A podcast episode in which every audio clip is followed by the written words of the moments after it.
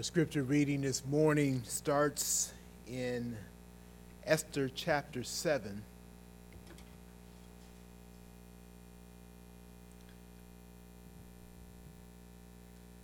Turn to Esther.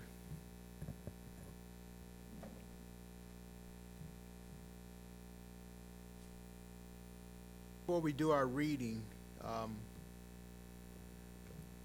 let's just look at the background and a little summary of Esther, of what we've gone through so far. The background starts with once upon a time. In other words, what's the setting here? It's nearly 100 years after the story of Daniel.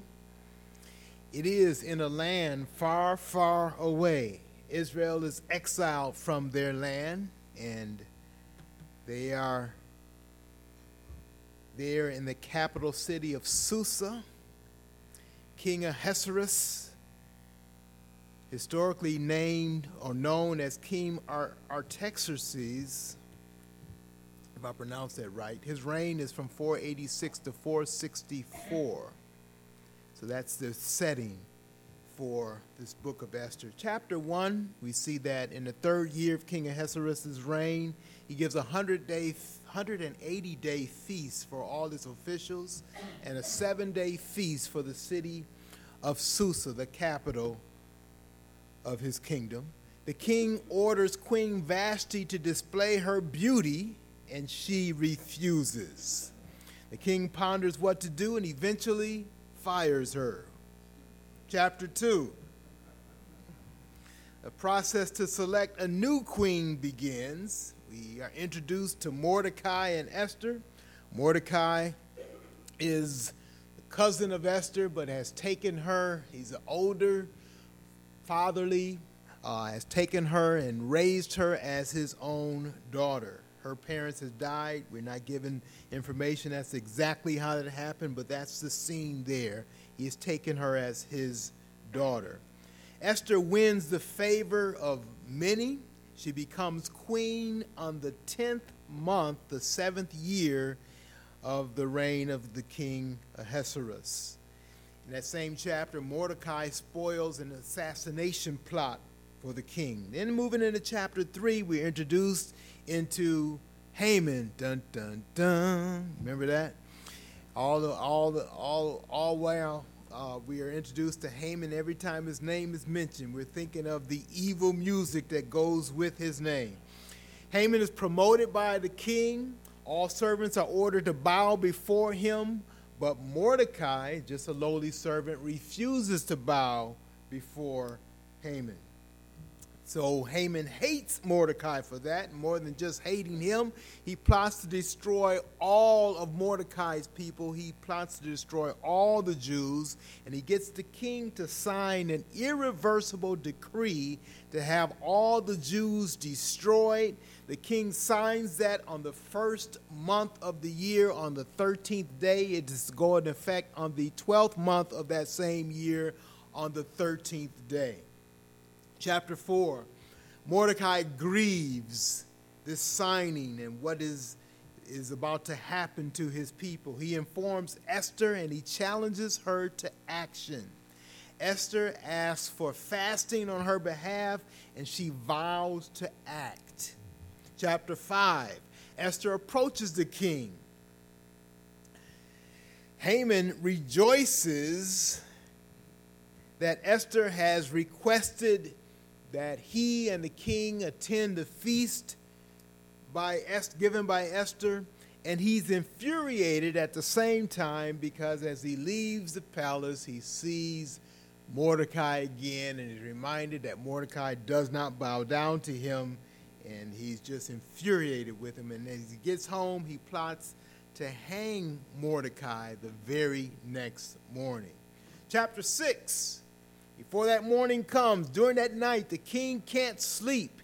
He reviews the chronicles. He discovers Mordecai's deed to spoil the, his, the assassination plot against him, and he plans to honor Mordecai as Haman is walking to the palace to ask the king for permission to hang Mordecai. The king is thinking how he will, in fact, honor Mordecai. And as Haman enters, enters the court, the king asks Haman how the king would honor the person to whom the king pleases to honor. Haman thinks that the king wants to honor him, and he gives a lavish suggestion to the king of how to be honored. The king commands Haman to take that suggestion, to put it into action, but to honor Mordecai in this way.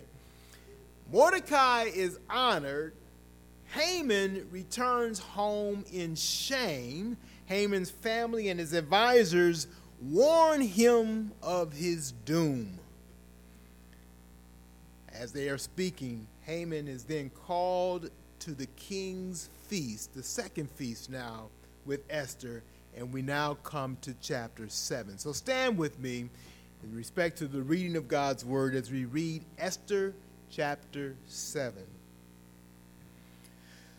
So the king and Haman went in to feast with Queen Esther. And on the second day, as they were drinking wine after the feast, the king again said to Esther, What is your wish, Queen Esther? It shall be granted you. And what is your request? Even to the half of my kingdom it shall be fulfilled. Then Queen Esther answered, If I have found favor in your sight, O king, and if it please the king, let my life be granted me for my wish and my people for my request. For we have been sold, I and my people, to be destroyed, to be killed, and to be annihilated. If we had been, if we had been sold merely as slaves, men and women, I would have been silent, for our affliction is not to be compared with the loss to the king. Then King Ahasuerus said to Queen Esther, Who is he and where is he who has dared to do this?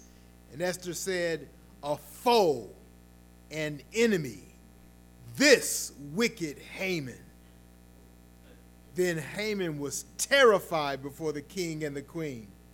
And the king arose in his wrath from the wine drinking and went into the palace garden. But Haman stayed to beg for his life from Queen Esther for he saw that harm was determined against him by the king. And the king returned from the palace garden to the place where they were drinking wine, as Haman was falling on the couch where Esther was. And the king said, Will he even assault the queen in my presence, in my own house? As the word left the mouth of the king, they covered Haman's face.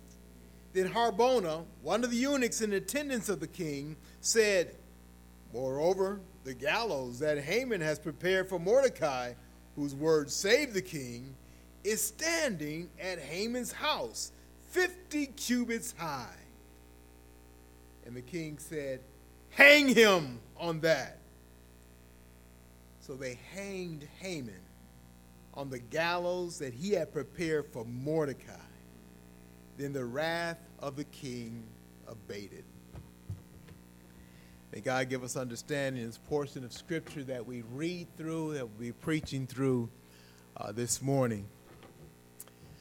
Let's take pause in just a moment. We'll have a word of prayer, but first, I just want to thank the Lord and thank you for the efforts in these past two weeks of ministry in Sweet Communion. We've had the boys' boot camp for a week. We've had the uh, block party on the Saturday, and then the following week, this past week, we had the uh, girls' jump rope camp, and uh, that was a, a, tremendous effort. Just look around.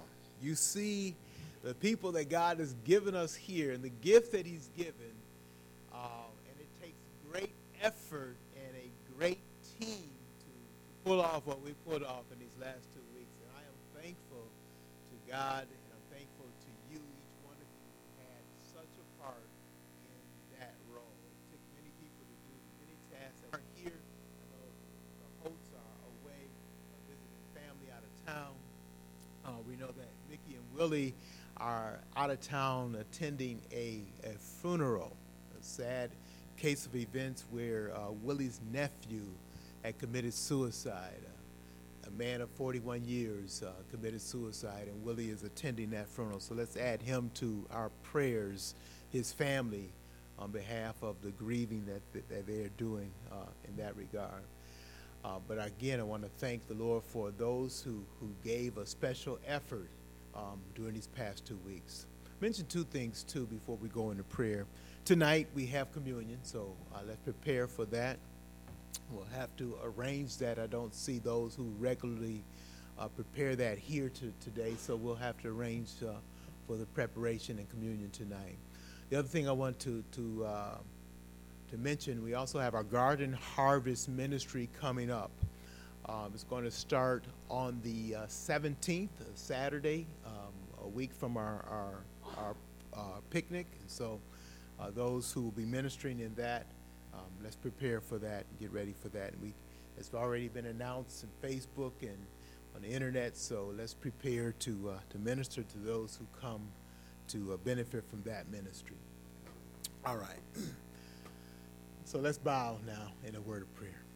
Father, we thank you for your many blessings. We thank you for your provisions for the ministry. You always provide for your work, and you do that through your people. We thank you for that. Just as we receive offering today, Lord, we are thankful for the that which is given for this work here, not only the monetary gifts in the offering, but the special gifts of effort, of love, uh, the gift of participating, the gift of giving of time, uh, giving of themselves that your people have done so that ministry could happen.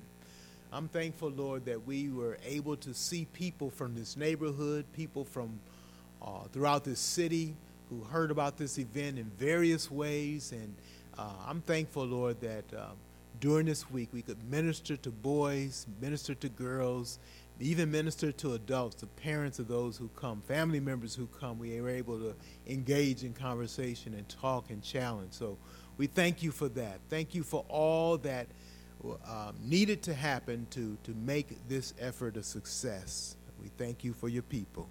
Now we pray, Lord, the preaching of your word through this passage as you give us understanding, that you would take away distractions and allow us to focus on your truth and then as we see your truth, to act in obedience to what it is you would have us to do in our lives in response to your word today. We pray this now in Jesus' name.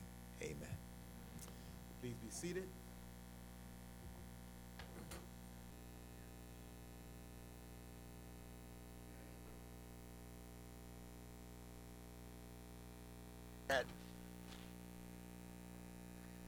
Summary of the book of Esther to catch up with what's happened. It's moving so fast, and now we get to chapter 7 and we see uh, what's happening here. We see the king and Haman going to the second feast that Esther had requested that they come to. And it's interesting that, first of all, talk about the feasts in the book of Esther. There's there is a message between the feast and the fast of Esther. Did you, did you notice that as you read through? There's, there's several feasts in Esther. It starts in chapter 1 with the feast that King Ahasuerus calls to celebrate his, uh, his reign. In the third year of his reign, he took 180 days and had a feast there for all of his officials and celebrated his reign. And then after that, seven more days for all the citizens of Susa, he had a feast for them. And so this theme of feasting there is, is prevalent. We see that in our day. A lot of people are partying and they, they use any excuse to party, but they really don't know what's worth celebrating or what they are celebrating for. The world wants to celebrate um, just to celebrate. You know, after weeks worth of work, everybody on Friday wants to wants to hang out or wants to party, wants to do something to to to uh, take their mind off of the load and the work, and before they get back into the same rut starting the next week. But you know what? Believers have a reason to celebrate. Ecclesiastes says in chapter 3 there's a time for everything, there's a season for everything. There is a time for feasting, and yet there's also a time for fasting. The feasts in the book of Esther are, are, are kind of uh, um, fabricated, they're, they're kind of like what are we really celebrating here? The fast, you know, the feast lasts 180 days. There's a fast then, and we see a fast where Esther in chapter 4 asks, um, he, she asks Mordecai and his friends, and she asks her attendants to fast with her for three days. Fast for three days before she presents herself to the king. So there's a time for feasting, but yes, there's a time for fasting. And during this time of fasting, she's preparing herself for putting her life on the line for the sake of her people. Three days she does that. She fasts and then she goes before the king. Now she's gone before the king. The king has has honored her uh, um, her uh, uh, request or honored her um, opportunity to give a request uh, by just allowing her to give that request. And now she's given a request, and we see she's invited the king and Haman to two feasts. Would you think about, from Haman's point of view, what these feasts are like? First of all, he's overjoyed that he's invited to this feast. And then he gets home and he's mad because Mordecai is there and re- re- reminds him of how much he hates Mordecai. We saw the events coming up to that. And so, in the beginning of chapter 7, the king and Haman went in to the feast with Queen Esther. And it says, as they were drinking wine after the feast, then the king asked Esther, Now, what is it that you really want? This feast I call for, for Haman is really his last supper. He doesn't know it, but it is. He doesn't realize that he's feasting for the meal before his death. Much like the world is doing today. They're celebrating and don't know what's going to happen in the future, in the very near future. You know, if you don't know Christ, if you haven't committed your life to Christ, you can feast all you want, but you're just you're just hiding from the truth that life won't end in a feast. There's a time for feasting, there's a time for fasting. Haman is celebrating what he shouldn't actually celebrate. Esther has invited him to a feast but not to honor him. And he soon is going to find that out. In this chapter, look at, well, four things. First of all, the request granted. The request granted. Esther makes a request. She finally tells the king what it is she wants. After two days of feasting, she asks him specifically now for what she wants. He says, What's your request? Verse 3 Queen Esther answered, If I have found favor in your sight, O king, and if it please the king, let my life be granted me for my wish, and my people for my request. The king has promised uh, Esther, whatever it is you want, I'll give it to you up to, to to, to, to half the kingdom. And she asked for her life and for the life of her people. It's an important request. It's a request that's going to be granted by the king as much as he can do. The king, it says, notice what she says, if I have found favor in your sight. In Psalm 34, verse 15, it says, The eyes of the Lord are toward the righteous, and his ears toward their cry. The eyes of the Lord are toward the righteous, his ears toward their cry. The face of the Lord is against those who do evil, to cut off the memory of them from the earth. When the righteous cry for help, the Lord hears and delivers them out of all their troubles. The Lord is near to the brokenhearted and saves the crushed in spirit. What it means by brokenhearted and crushed in spirit is those who, because of their knowledge of the Lord and their relationship with the Lord, humbly beseech the Lord. They come to Him in, in, in, in a sense of humility, knowing that He is able, but knowing that He is over everything. It's His will that's going to be done. And Esther is coming to the king. It kind of pictures that, but it, but even more so, us coming to God and knowing that His heart is open to us. That's an amazing thing. That God would even hear us when we pray.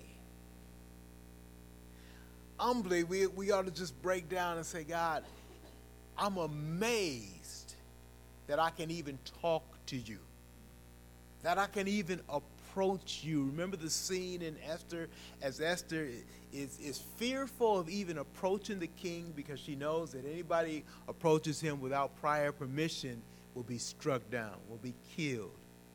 It's an amazing thing that we can approach Almighty God.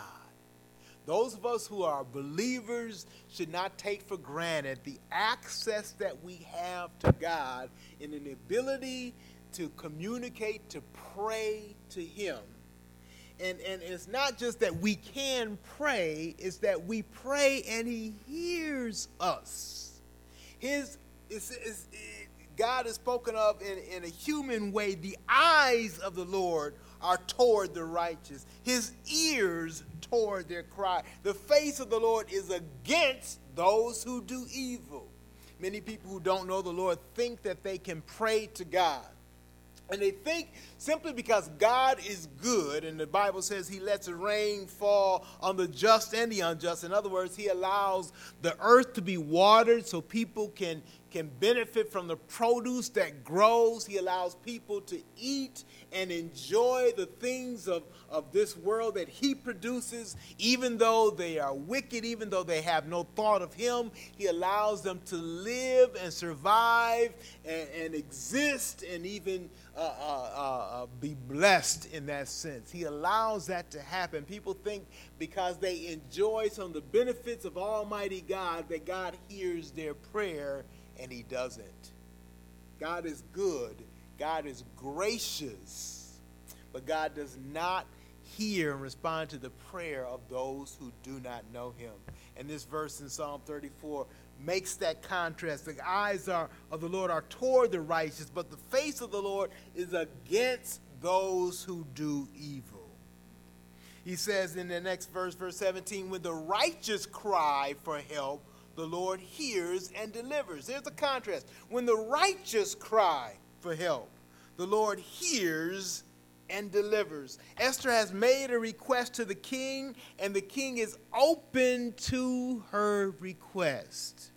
We're going to see another request later on that the king is not open to. Let's look at that in verse 7 and 8. She explains what's behind her request is verse 4. She says, We have been sold, I and my people, to be destroyed, to be killed, and to be annihilated. Verse 5 The king Ahasuerus, then King Ahasuerus says to Queen Esther, Who is he? And where is he who has dared to do this? We have said throughout our study Haman is a picture of evil. He is evil himself. He is a picture of Satan who seeks to destroy, to, to, to end, to, to get in the way, to stop God's people from accomplishing God's purpose. He can't do that. God won't allow that to happen. And Esther is a story that points that out. But the king says, Who's trying to do this? Who would dare do that to the queen? She says in verse 6 a foe and enemy. Making it clear that even though Haman is standing in their very presence and he seems to be a loyal servant of the king, that this same Haman is an enemy. You know it's important? In the spiritual battle that you identify enemies and not be fooled to thinking that they are friend. Satan does nothing for your good, even though he may allow some stuff to come your way to distract you from God and God's purpose. People think when they gamble, when they play, when they go to places like Potawatomi, bingo or whatever, and they get winnings from that, they think, oh, that must be good. That must be God. It's interesting to look at some of the stories of those who have won the lottery, who have had millions of dollars given to them. I remember a story of one man who was just dirt poor, but he won the lottery. And his life after that was total misery. His friends, or he thought his friends, his family hunted him down and just just tried to get money from him until he tried to run away and hide from them. Eventually, he, he wanted to just get rid of all the stuff he had because he was hounded by people. He bought the stuff he thought he wanted. He still was not satisfied. It's one thing we learn is that material things cannot satisfy the, the immaterial soul. You, you cannot be satisfied with material things. God made us to be satisfied in Him and in Him alone.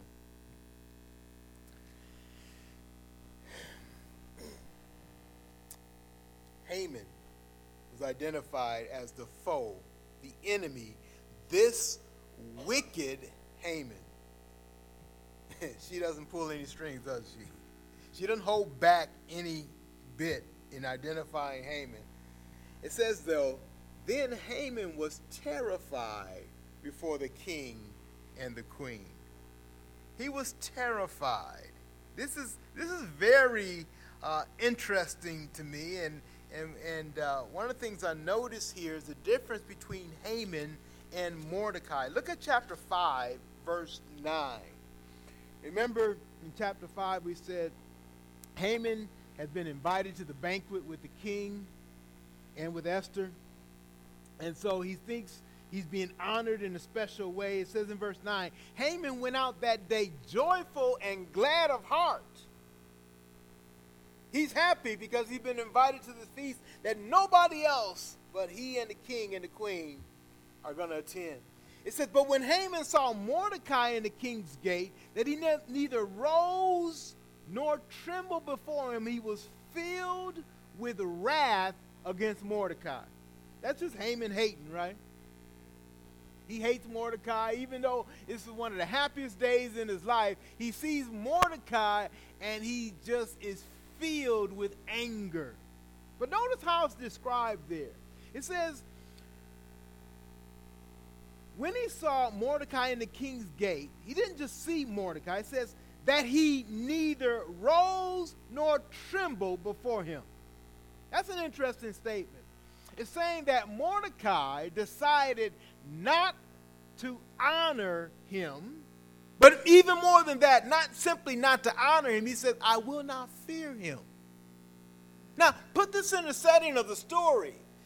Haman has already had the king sign the edict. Remember, on the first first month of the year, on the 13th day, the king signed into law that every Jew would be destroyed, including Mordecai. In fact, Mordecai was the whole reason for that law, for Haman putting that law into effect or bringing it to the king for the king to sign.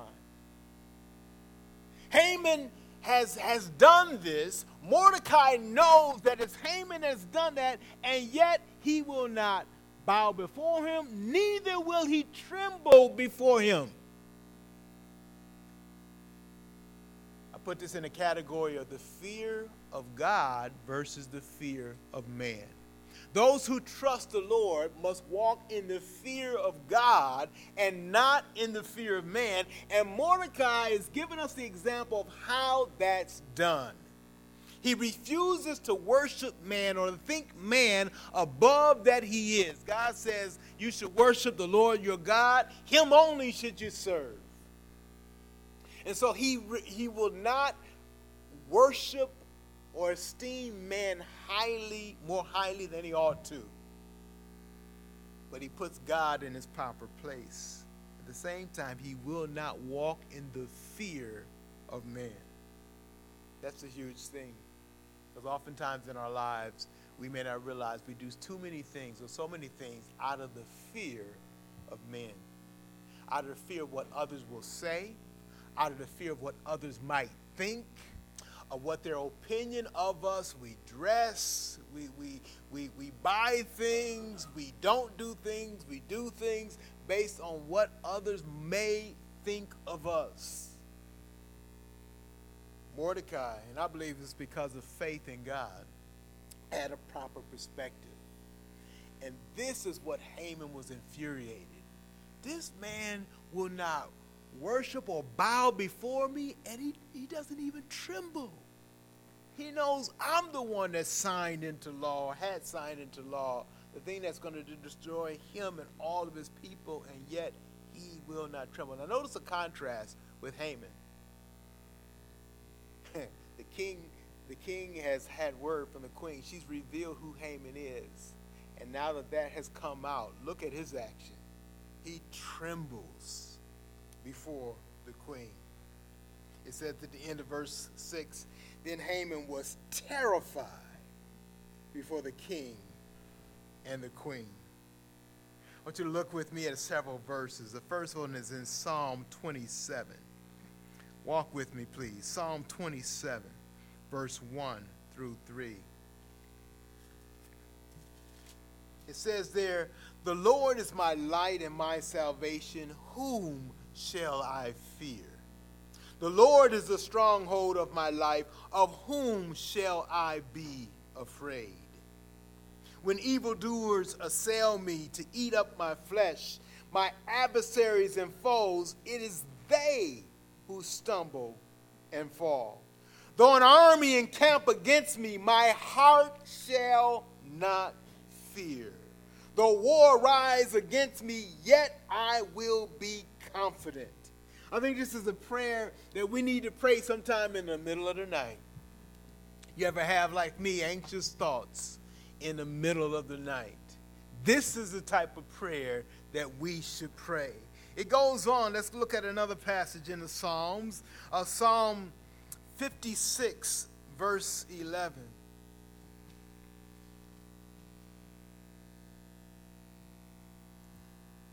It says, In God I trust. I shall not be afraid. What can man do to me? I think Esther reflects that that, all, that, that same thought when she says, Pray for me, or she says, Fast three days for me, and then I will go in to see the king, and if I perish, I perish. The answer there, what can man do to me? Well, man can do a lot. But God says, Don't fear what man can do to you. Another passage in Psalm 115, excuse me, Psalm 118. Turn there with me. Psalm 118, verse 5. Psalm 118, verse 5. Out of my distress, I called on the Lord. The Lord answered me and set me free. The Lord is on my side. I will not fear. What can man do to me? It's the attitude of faith those who trust in God. To walk in the fear of God, but not walk in the fear of men. Now, men won't like that attitude. They won't like that you don't fear what they can do to you. Haman had all types of power and authority and could do and did try to do all types of harm to Mordecai, but Mordecai was not ruled by that fear. When it says I don't fear, I think we need to understand that it's saying it's not that something doesn't make me afraid. What it means is that which can harm me, I will not be ruled by it, and I will not conduct my life by that. I will live by what God says and what God's truth is. Though I know it can do me harm and, and it's going to be painful, it may hurt, I may suffer, I will not act in regards to that. I will stand steadfast and do what God calls me. Now, that's where we should be. That's the challenge. That's where we need to be. And the story of Esther challenges us to live in that type of faith. But in reality, we, act, we actually fall short all too often of standing up to things that are far less intimidating. But the challenge is still before us. We ought not to walk in the fear of man. In Isaiah chapter 26, verse 3, is one of my favorite verses. Isaiah 26, 3. Are you turning there? All right.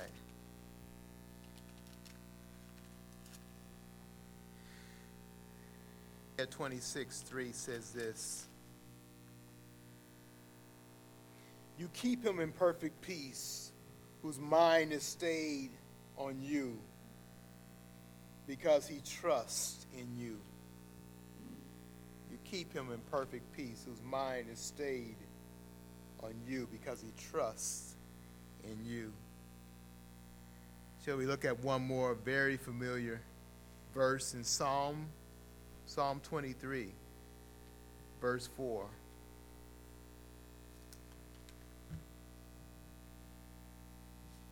Psalm 23, verse 4 says this Even though I walk through the valley of the shadow of death, I will fear no evil. For you are with me, your rod and your staff, they comfort me. The fear of man versus the fear of God. It said in his truthfully said, when we are filled with the fear of God, there's no room for the fear of man. When we have a proper respect and regard and worship of God, we lose, we have less and less and less fear of man or respect or regard uh, moving in our actions in regard to man. Mordecai is a picture of that. He's basically standing on death row, and he decides to walk in his faith. Haman is the exact opposite of that. He's standing bold, he's standing strong, he's in a position of power. He's in a position of political power. He is, he is the man next to the king. And yet, at the moment, at the moment of, of, of trouble or strife or drama, he cowers because he has no anchor in the Lord himself. And so when Esther busses him out and says, You are the wicked one who's bringing all this against my people and have threatened to kill all of my people. And now the king is angry at what he has learned, like a baby, he cries and weeps. He's terrified, it says, before the king and the queen. And so we see the request that's granted of Esther, the plea that's ignored by Haman. Haman makes the plea, but it's ignored by the king. There's a verse I'd like to look at two more verses. One is in Psalm 32.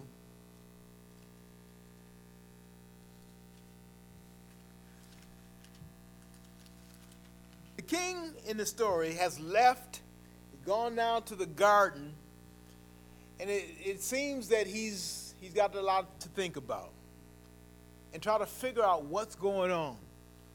He has his highest ranking official who he finds now has tricked him and is trying to annihilate all of the people, even his own queen and her people. He's trying to figure out what's going on here. Then Haman now is terrified, and, and so he begs and pleads for his life with Esther because the, the, the king has left, so he's pleading with Esther. It's interesting that some people make a plea when it's too late. They pray to God when it is too late. And some people say, well, you know, that can't be possible. It's never too late. You all never too late to have a second chance. That's simply just not true. The problem is we don't know when a time is up. We don't know when opportunity, the door of opportunity will be closed. It will be shut. Jesus oftentimes in his parable makes that clear. You have a time now to respond, and there's coming a time when the door will be shut. Scripture points that out over and over again. God gives warning to people that judgment is come, but repent and turn now because when the judgment comes, he won't allow any more repentance, any more turning. The time will be done. The story of, of Noah in the ark, it says that God himself closed the door on the ark. You can imagine there was a week's time before that door was closed and the rain would come down, that the people in Noah's place thought nothing of it no big deal until the raindrops started to fall. They probably said something like, hmm, that's interesting. What's that? Falling from the sky. Oh, that's what Noah taught. That little bitty drop, you think that's going to cause a flood? They had never seen rain before. Noah said it would happen, but he'd been preaching for years and years, and now they see little drops coming from the sky. Big deal right?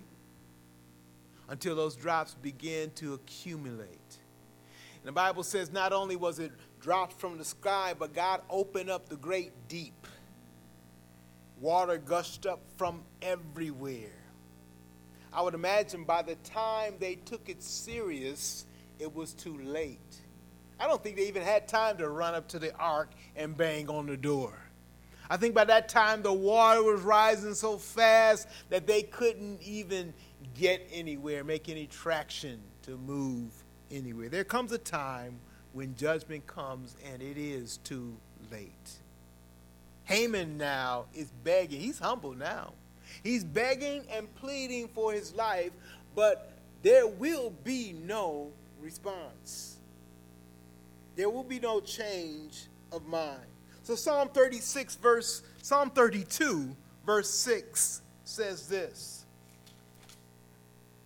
Therefore let everyone who is godly offer prayer to you at a time when you may be found. Surely in the rush of great waters they shall not reach him.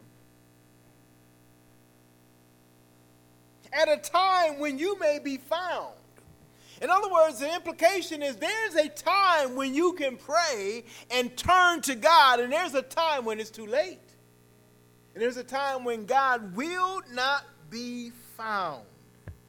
Isaiah 55, verse 6, I want to turn to and read as well. Isaiah 55, verse 6. Seek the Lord while he may be found Call upon him while he is near. Again, the warning from the prophet is that there's a time which might be right now while he speaks, while he warns the people seek him now. Turn to the Lord now before it's too late. There's a time when it is, in fact, too late. Seek the Lord while he may be found. Call upon him while he is near. Back to our text. We see the request as granted. We see the plea that is ignored. It says in verse 7 The king arose in his wrath from the wine drinking and went into the palace garden. But Haman stayed to beg for his life. Notice it says beg. He's not giving any commands anymore. He's begging. Beg for his life. And we already answered that question. Is that plea going to be granted? No. Though he begged for his life from Queen Esther, where he saw that harm was determined against him by the king. And the king returned from the palace garden to the place where they were drinking wine as Haman was falling on the couch where Esther was. Now, you can imagine the scene. I'm not sure exactly what's being pictured here, but somehow Haman, in his enthusiasm, in his great effort to plead, he had thrown himself at the queen, and the king came back at that moment to see that, and he took that as an aggressive action. And he said, That's enough.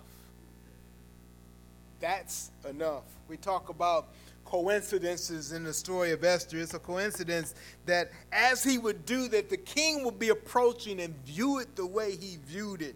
We don't know how the king had contemplated and meditated on what he should do with Haman, but there he came back and his mind was decided. Will he even assault the queen in my presence, in my own house? So we see that the plea of Haman is ignored. Third thing we see here is the suggestion heeded. The suggestion heeded. He says, Will he even, even assault the queen in my presence in my own house? As the word left the mouth of the king, they covered Haman's face. Who's the they? Well, probably the king's attendants covered Haman's face, and let's see what happens after that. Then Harbona, one of the eunuchs in attendance of the king, said, Notice what he says. Moreover, the gallows that Haman has prepared for Mordecai, whose word saved the king, is standing at Haman's house 50 cubits high. Now, he doesn't actually suggest, he doesn't make a clear statement of what the king ought to do. He simply presents the king with some information. He suggests to the king. What does he suggest? He suggests the gallows that Haman has prepared for Mordecai. And he, he puts in there, this is the Mordecai who saved the king.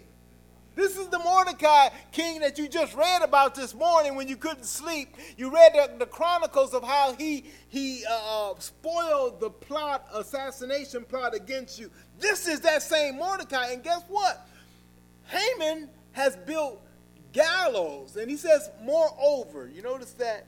Moreover. In other words, they're in the palace, and it appears that if you just look over the horizon, you can see those gallows it's interesting that Haman had them built for that reason. That's why he wanted them 50 cubits high. So as he strutted in front of the king, he could see Mordecai hanging on the gallows. He wanted it seen from miles around.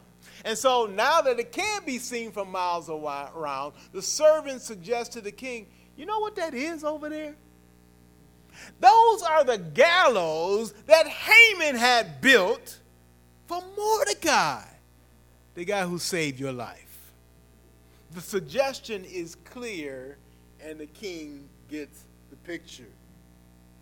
You kind of get, Brian and I were talking about this earlier. Uh, you kind of get to the idea that maybe Haman had made some enemies.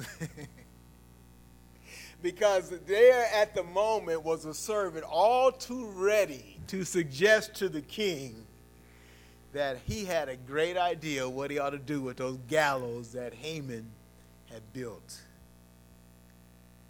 Whatever the case, the Lord said, Vengeance is mine. I like the words after that. I will repay. He didn't say, Well, you know, I might think about being gracious. He said, No, I will repay. I will repay. And so it's suggested to the king that if you were so inclined, King, it's already been built. It's tall, it's strong, it's completed, and it's made just for hanging. What would you like to do with that, King?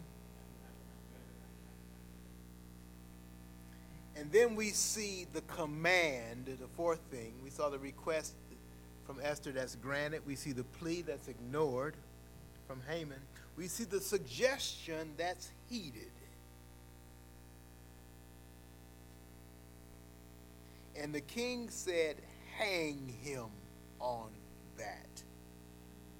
Hang him on that. I want to mention this is the king's command. It's going to be followed. But the king has made several commands throughout this story. Let's take a look at a few of them. In fact, I've kind of entitled this, What on Earth is the King Doing? You kind of get the sense when you look at his commands that he just, well, he just does whatever he wants, right?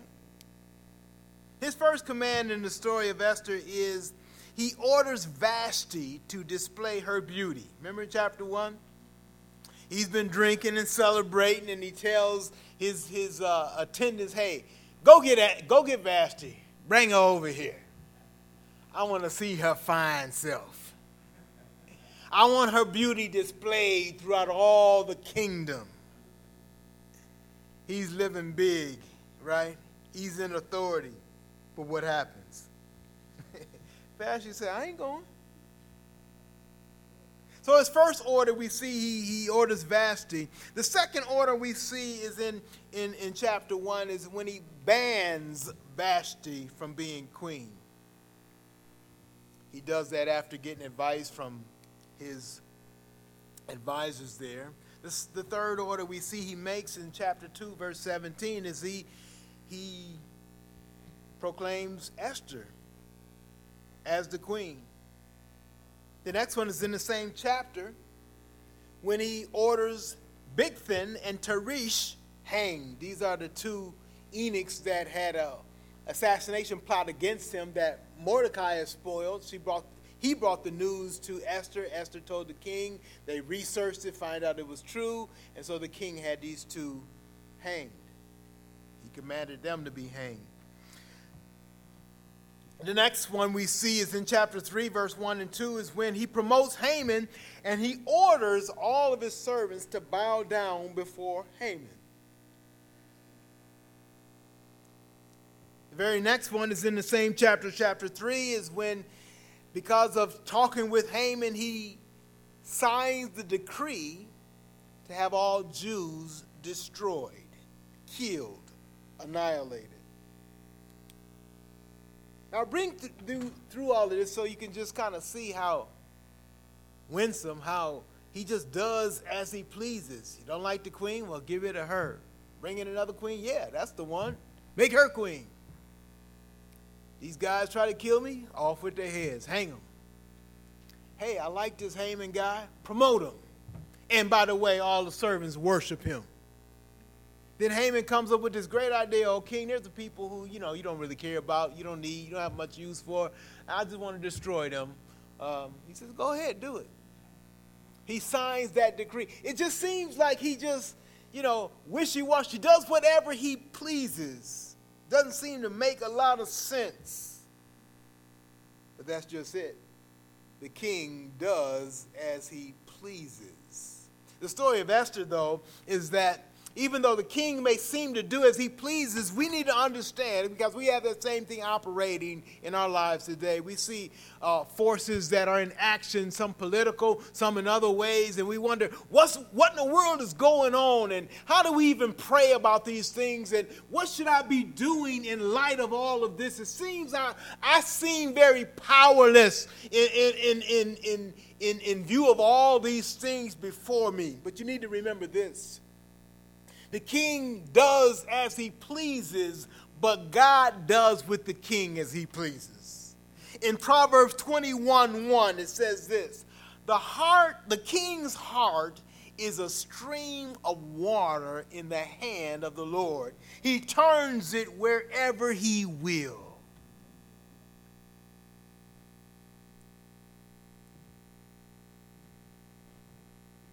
Mordecai was under the rule of mighty men, much more powerful than he. And when they condemned his life and the life of all of his people, it says he still did not bow down and worship or tremble before them. Haman, when the king condemned him, it's over is through. There's no hope for him. Do you see the difference? Haman is the second in command in the whole kingdom. And when the king makes a decree, it's over. Mordecai is a little or nothing. The king makes a decree not only to destroy him, but all of his people, and God is going to spoil that plot. In Psalm 115, verse 3, it says this Our God is in the heavens, He does all that He pleases. The story of Esther reminds us that the king does as he pleases, yes, but God has his heart in his hand and turns it as he will. Psalms 135, verse 6, it says, Whatever the Lord pleases, he does in heaven and on earth, in the seas and all deeps. The story of Esther is reminding us that God is in control. And he turns the tables just as he pleases. So it says in verse in chapter 7, Esther chapter 7, verse 10 So they hanged Haman on the gallows that he had prepared for Mordecai. The tables have been turned.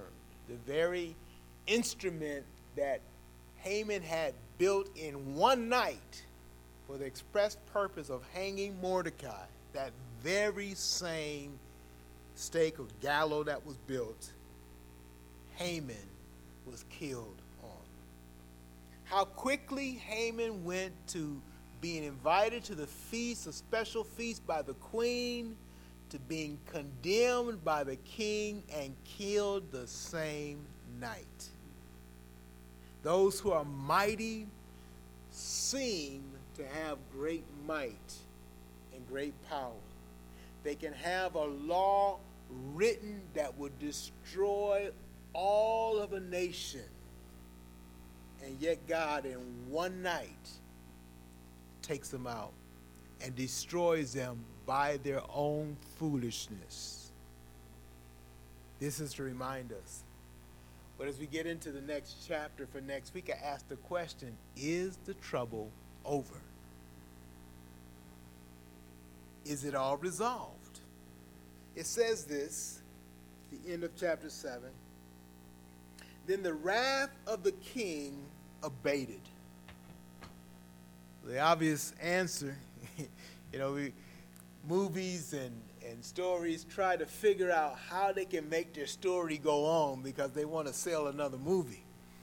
They want to continue on. But this story goes on for good reason. The story is not over. This is just chapter 7. There's more to this story. Even though the wicked Haman has been destroyed, the threat is still there.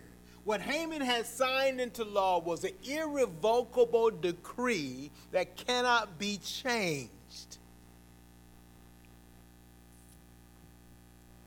The point there is a very important spiritual point. If Satan himself was destroyed, we would still face judgment for our sin and something has to be done. I prayed with a man yesterday on the street who asked me to pray for him because he knew he was under influence of Satan through alcohol. He knew he had something that he could not beat himself. and he could not overcome. And he didn't even have the will or the desire to fight it.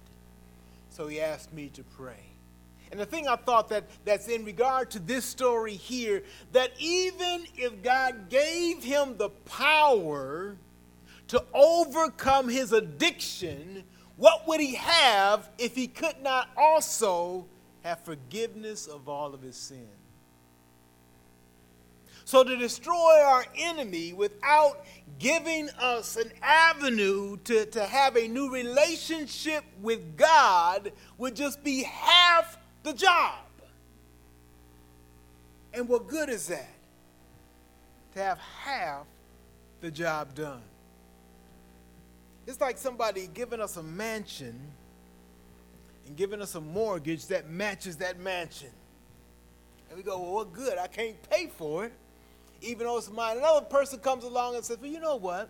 I will give you $5 million and your mansion is paid for. You say, oh, that's great. But you forget, it costs so many thousand dollars a week to keep that mansion up, and so many thousand dollars a month to pay the taxes for the real estate for it. And so you've got something you still can't afford, and you still can't enjoy. So for someone to do half the job does not benefit you very much. Haman has been destroyed, but the law that promises the destruction of all of God's people hasn't been dealt with yet. The beauty of what God does through his Son, the Lord Jesus Christ, is that he destroys Satan's hold and Satan's work, and he provides forgiveness of sin through the blood of the Lord Jesus Christ. God does the whole job. It's also pictured in the story of Esther here that God is not finished working. He hasn't done all this to tell Esther and to tell Mordecai, okay, I've done enough. You're on your own now. He's going to complete his salvation. We have confidence that God is going to complete salvation in our lives. He's going to take us all the way through till completion. He's going to destroy our enemy and he's going to bring us into his presence. And he won't stop until he's done the whole job. Father, we thank you for your goodness. And we pray right now that you would help us to see how great you are so that the fear of man won't overcome us, but that we will have a proper respect and fear of you and worship of you. That we would turn our lives over to you, be committed to you, surrendered to you.